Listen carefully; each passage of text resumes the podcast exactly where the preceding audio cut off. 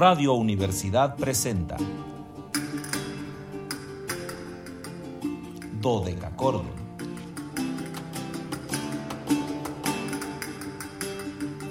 Un programa para encontrarse y reencontrarse con los autores y composiciones de la antigüedad, el medioevo, el renacimiento y el barroco.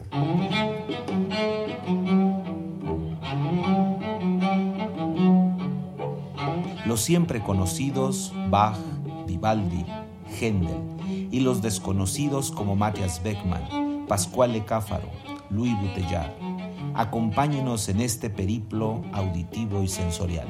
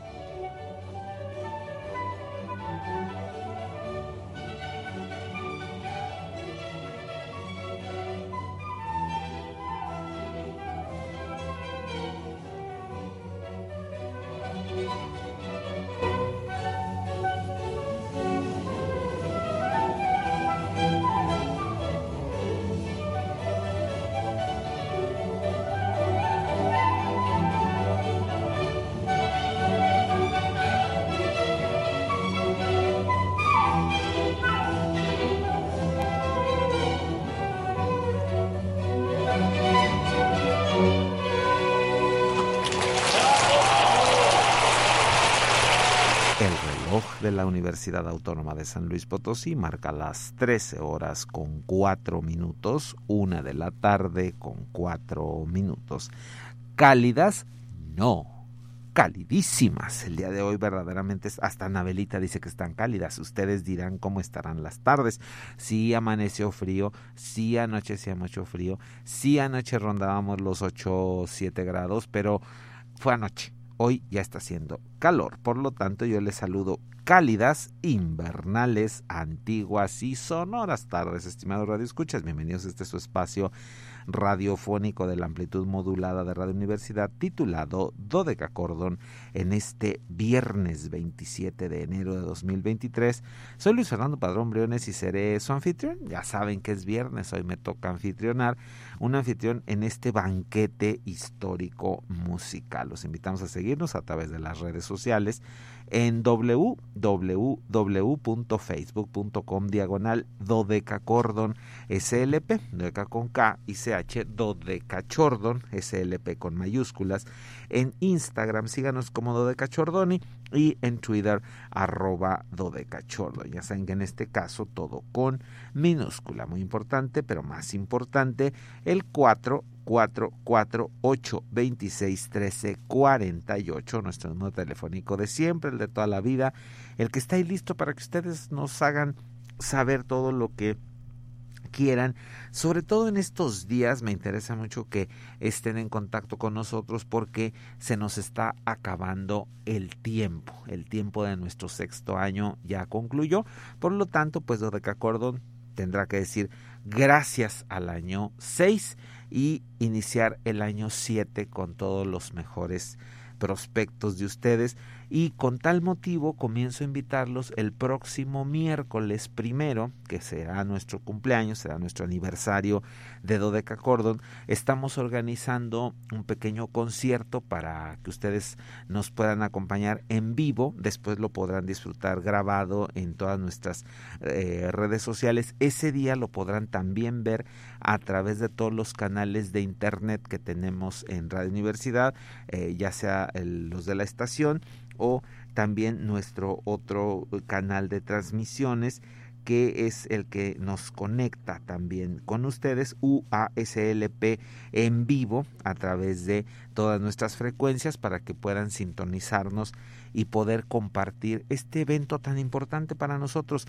Cumplir siete años no es cosa sencilla, o sea, han sido siete años de mucho compartir, atravesamos una pandemia, o sea, parece curioso, pero nos tocó estar con ustedes en este momento tan, tan complejo, prácticamente un año, no, no llegamos al año, pero sí ocho meses, si mal no recuerdo, salimos del aire de, de estar con ustedes en vivo en marzo regresamos en octubre, pues prácticamente ocho meses estuvimos eh, sin estar con ustedes, pero estábamos porque eh, teníamos por ahí un estoxito de programas grabados que algunos llegamos a odiarlos, debo de confesar, aquí está Anabelita que no me va a dejar mentir, odiamos el códice cordiforme, jamás volveremos a hablar de él en, en Dodecacordon porque era un programa que se repitió X a la N veces, entonces eh, gracias a la tecnología pudimos seguir con ustedes, podemos estar en contacto con ustedes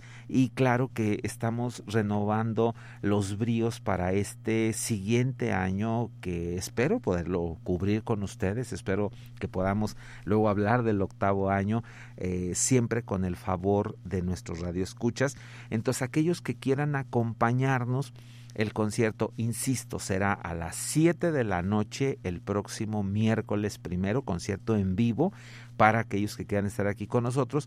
Los que no ubiquen el, auditorio, Daniel Berrones, solamente lleguen aquí a radio, en Arista, eh, en la parte de atrás del edificio central de la universidad, y digan venimos al concierto y ahí los van a conducir al espacio que es en la planta alta de este edificio. Por lo tanto, nos dará muchísimo gusto saludarlos. Y ya agradezco, aunque ya hemos estado aquí intercambiando ideas, pero agradezco como todos los días la compañía de Anabelita, eh, que ha sido pues mi compañera en casi cinco años de este menester. Ha sido afortunadamente mi compañera. Eh, tuve algunos otros operadores al principio, pero bueno, eh, no, no, no hubo la empatía que tengo con Anabelita, la confianza y la seguridad que tengo con ella, que les digo, no, no crean que es frase, frase hecha ni broma, ¿eh? o sea, yo podría por algún incidente no llegar al, programa y sé que ella hará todo lo posible porque aparezca la música, porque tengamos una continuidad del programa, entonces eso a mí me, me, me, me obliga a agradecerle que, que sea eh, no solamente Em, eficiente con su trabajo, que eso es algo a lo que todos deberíamos de aspirar, a ser eficientes en nuestro trabajo, en, lo, en, el, en, el, en el por el cual nos devengan un sueldo, o sea, por el cual obtengamos un sueldo, que es nuestro trabajo, pues deberíamos de tratar de ser los más eficientes en ese aspecto porque pues es, es, es nuestro trabajo, pues, ¿no? No es mi caso en Dodeca Cordon, pero créanme lo que lo hago exactamente con el mismo gusto como si fuera un trabajo pero además cuando las personas llegan a un nivel de compromiso que va más allá del trabajo, que raya, eh, aquí, bueno, yo ando de acuerdo me siento muy feliz porque tengo tres elementos que cumplen esas características. Hay otros más, pero no, no, no interacciono cotidianamente con ellos, pero eh, siempre voy a agradecer la, el apoyo y la confianza de Efraín Ochoa, que es, bueno, aunque no está aquí sentado, yo sé que Efraín está al pendiente del programa también, es quien nos hace favor de ponernos la música en, una forma accesible, eh, en fin, bueno, pues parte importante de Doc Acordon. Está Anabelita, que todos los días puedo decirle gracias, y también está Luis Fernando Valle, que nos enlaza ya con la otra parte, con Matehuala. Entonces, cuando se dispone de un equipo, y también no quiero dejar de mencionar al ingeniero Eduardo Carrillo que cuando es menester grabar, que yo procuro que sea lo menos posible porque me gusta estar en vivo con ustedes, pero si por alguna circunstancia hay que grabar, ahí está Lalo haciéndolo y entonces con ese equipo pues yo me siento muy muy seguro. También agradezco a las direcciones, porque no puedo dejar de agradecerles. Yo ya tengo tres direcciones, he pasado por tres directoras y me han permitido estar aquí, ¿no? Entonces eso yo debo de agradecerlo puntualmente. Tras los agradecimientos, tras saludar a Luis Fernando, que bueno, hoy no dijimos que nos enlaza con XH UASM FM 91.9, nuestra estación ahí en Matehuala, darle las más puntuales gracias. Pues vamos a materia, porque es viernes, hoy nos quedamos guardados y se van a quedar guardados un montón de disparates que estoy diciendo yo ahora al aire. Entonces, eh, pero que también queden ahí guardados estos agradecimientos de sexto año. Y eh, fíjense, si fuéramos en vida humana, estaríamos acabando la primaria si lo vemos así, seis años de primaria, entonces, eh, pues simbólico este, este, este punto, ¿no? Vamos a, a nuestro invitado, ya empezaron ustedes a escucharlo. Hoy les tengo un invitado que está cumpliendo años el día de hoy, hoy está cumpliendo 53 años, él nació un 27 de enero de 1970 en Ginebra, en Suiza, por lo tanto es el gran flautista. Algunos lo presentan como franco suizo, pero pues en realidad, bueno, es suizo por su nacimiento. Emanuel Payud, que es uno de los referentes puntuales al momento de hablar de la flauta, de la flauta transversa, de esta flauta que ustedes eh, conocen porque se toca de lado, por eso nosotros la llamamos flauta transversa, a diferencia de la flauta de pico. Emanuel no ha interaccionado con los estilos históricamente informados al 100%, es decir, él, no toca en flautas de madera, aunque lo ha hecho, o sea, tiene algún disco donde grabó con una flauta de madera para acercarse a estas sonoridades y demás, no maneja un estilo históricamente informado, pero es el, el hombre después de Jean-Pierre Rambal que más ha grabado música para su instrumento. O sea, la cantidad de discos que tenemos con Emanuel Payud son de verdad pues, impresionantes, ¿no? Ha grabado, por supuesto, Vivaldi, Bach, eh, Telemann, muchos compositores barrocos franceses, pero también ha grabado cosas contemporáneas. Su penúltimo disco, que lo sacó en el año 21, en el tránsito de 21 a 22, fue un disco precioso en el que le rinde un homenaje, imagínense a quién, a Nino Rota, el gran compositor italiano que musicalizó muchísimas películas en Italia, que son ahora películas de culto en, el mundo del cine hizo este disco precioso. Eh, si ustedes quieren buscarlo, eh, Emanuel con doble M, Emanuel Paud, P-A-H-U-D, Paud, Emanuel Paud. Y bueno, van a encontrar discografía, por supuesto, en nuestro Spotify lo pueden encontrar todos mejor compren sus discos, ya saben, siempre se los digo. Abrimos con algo muy conocido, la famosísima Badinerie de la suite para orquesta número 2 de eh, Johann Sebastian Bach, en una interpretación muy personal de Emanuel. Emanuel, no, no quiero comentarles esto como algo desde el punto de vista del chisme, pero es muy importante. Emanuel Payú toca una flauta de oro por el, el, sonido. Ya habíamos platicado en algún momento en las flautas transversas, cuando hablamos de instrumentos, que las primeras son de madera, después por necesidad sonora empezaron a ser de metal, y en el siglo XX vino una gran discusión en qué metal era el mejor para estos instrumentos. Eh, las hacían de plata, insisto, no crean que por el valor del metal, sino por el sonido argentino, valga la, la palabra, pues argentino es plata, por este sonido plateado, por este sonido más dulce de la plata.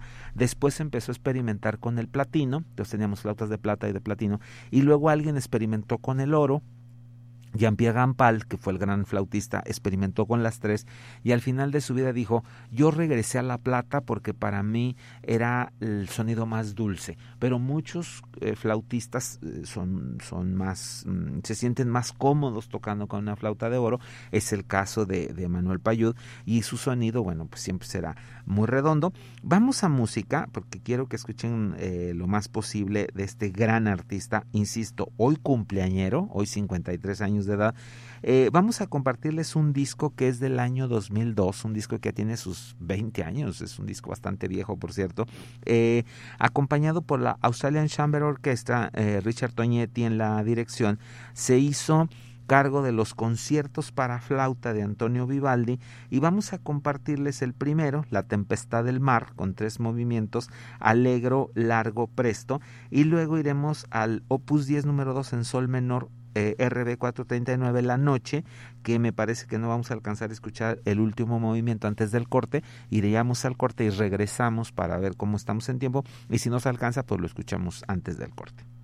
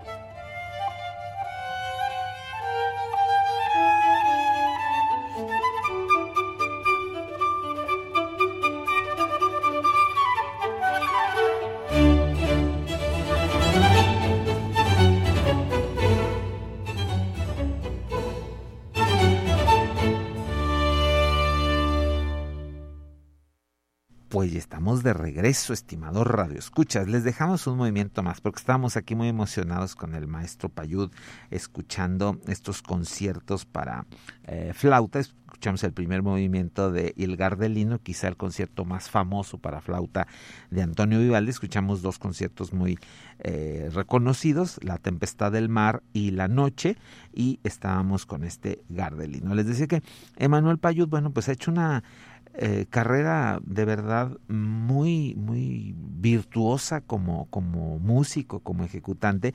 Él nació en 1970 en, en Ginebra, en Suiza, y comenzó estudios a los seis años en, en, Roma.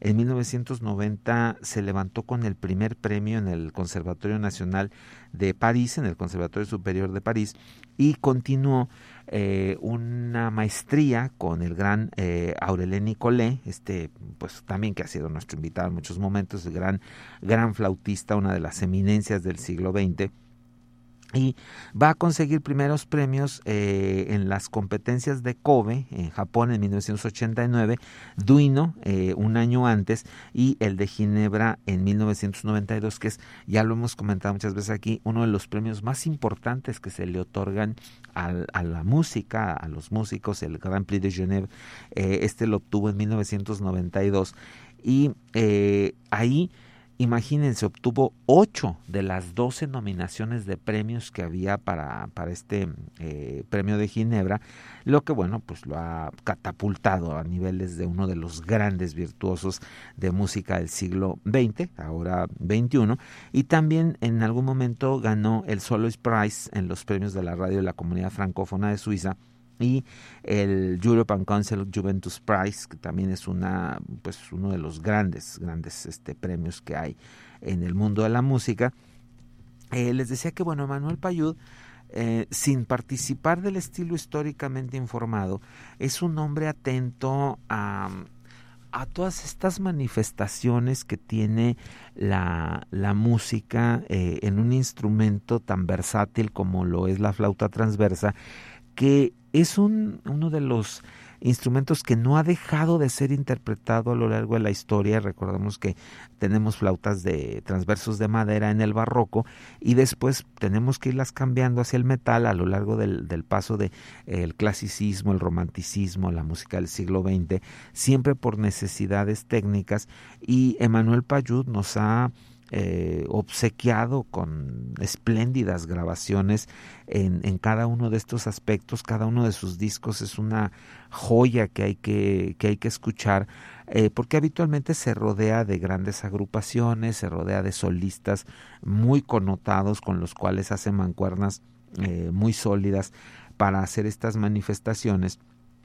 Y eh, en este discurso de, de, de, grabaciones, les digo, va desde obras del siglo XVII de 1600, obras barrocas, hasta obras contemporáneas que le han sido dedicadas a, a él. Y también eh, es eh, justo mencionar la otra faceta de, Manuel Payud.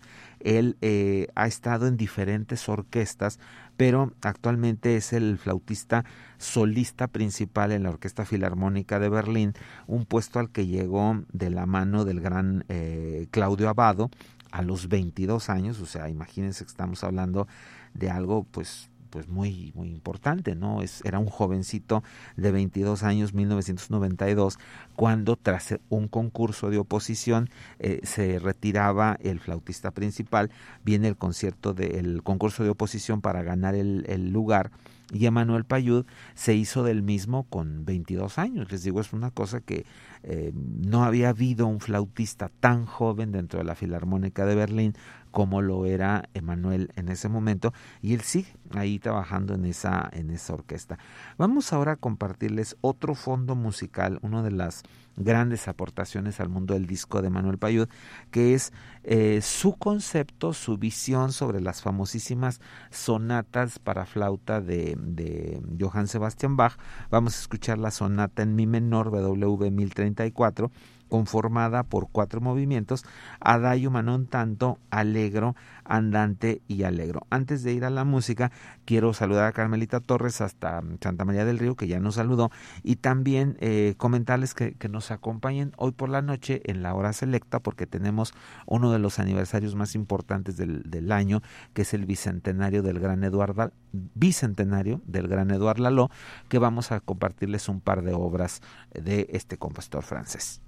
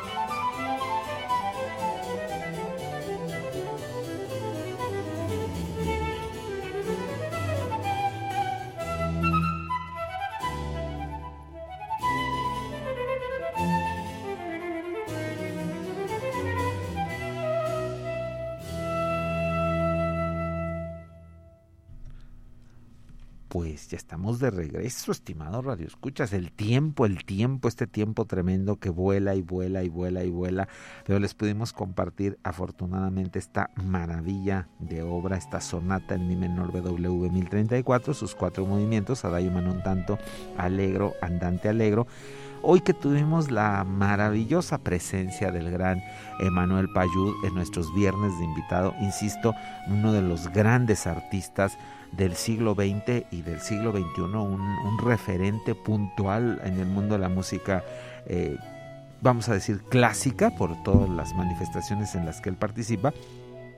Y bueno, pues ahora nos quedamos un poco con el fondo de la siciliana de la sonata en mi eh, mayor BW 1035 para, bueno, pues estar ahí a tono. Yo soy Luis Fernando Padrón Briones, les agradezco el favor de su atención y los espero el lunes en una emisión más de Dodeca Cordon, donde vamos a tener otro gran invitado, Johann Joachim Quantz, en el 326, 27 aniversario de su nacimiento.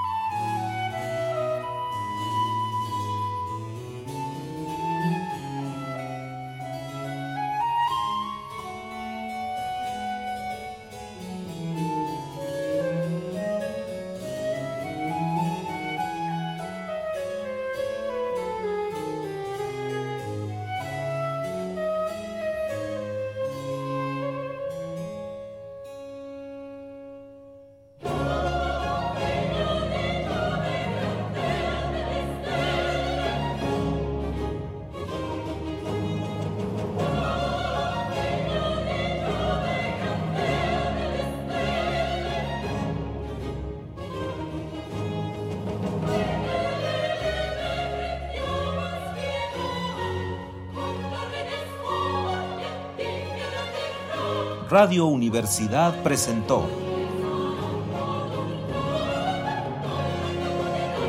Dodecacordo.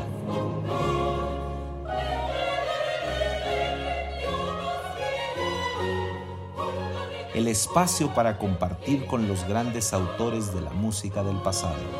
Nos encontramos en la siguiente emisión.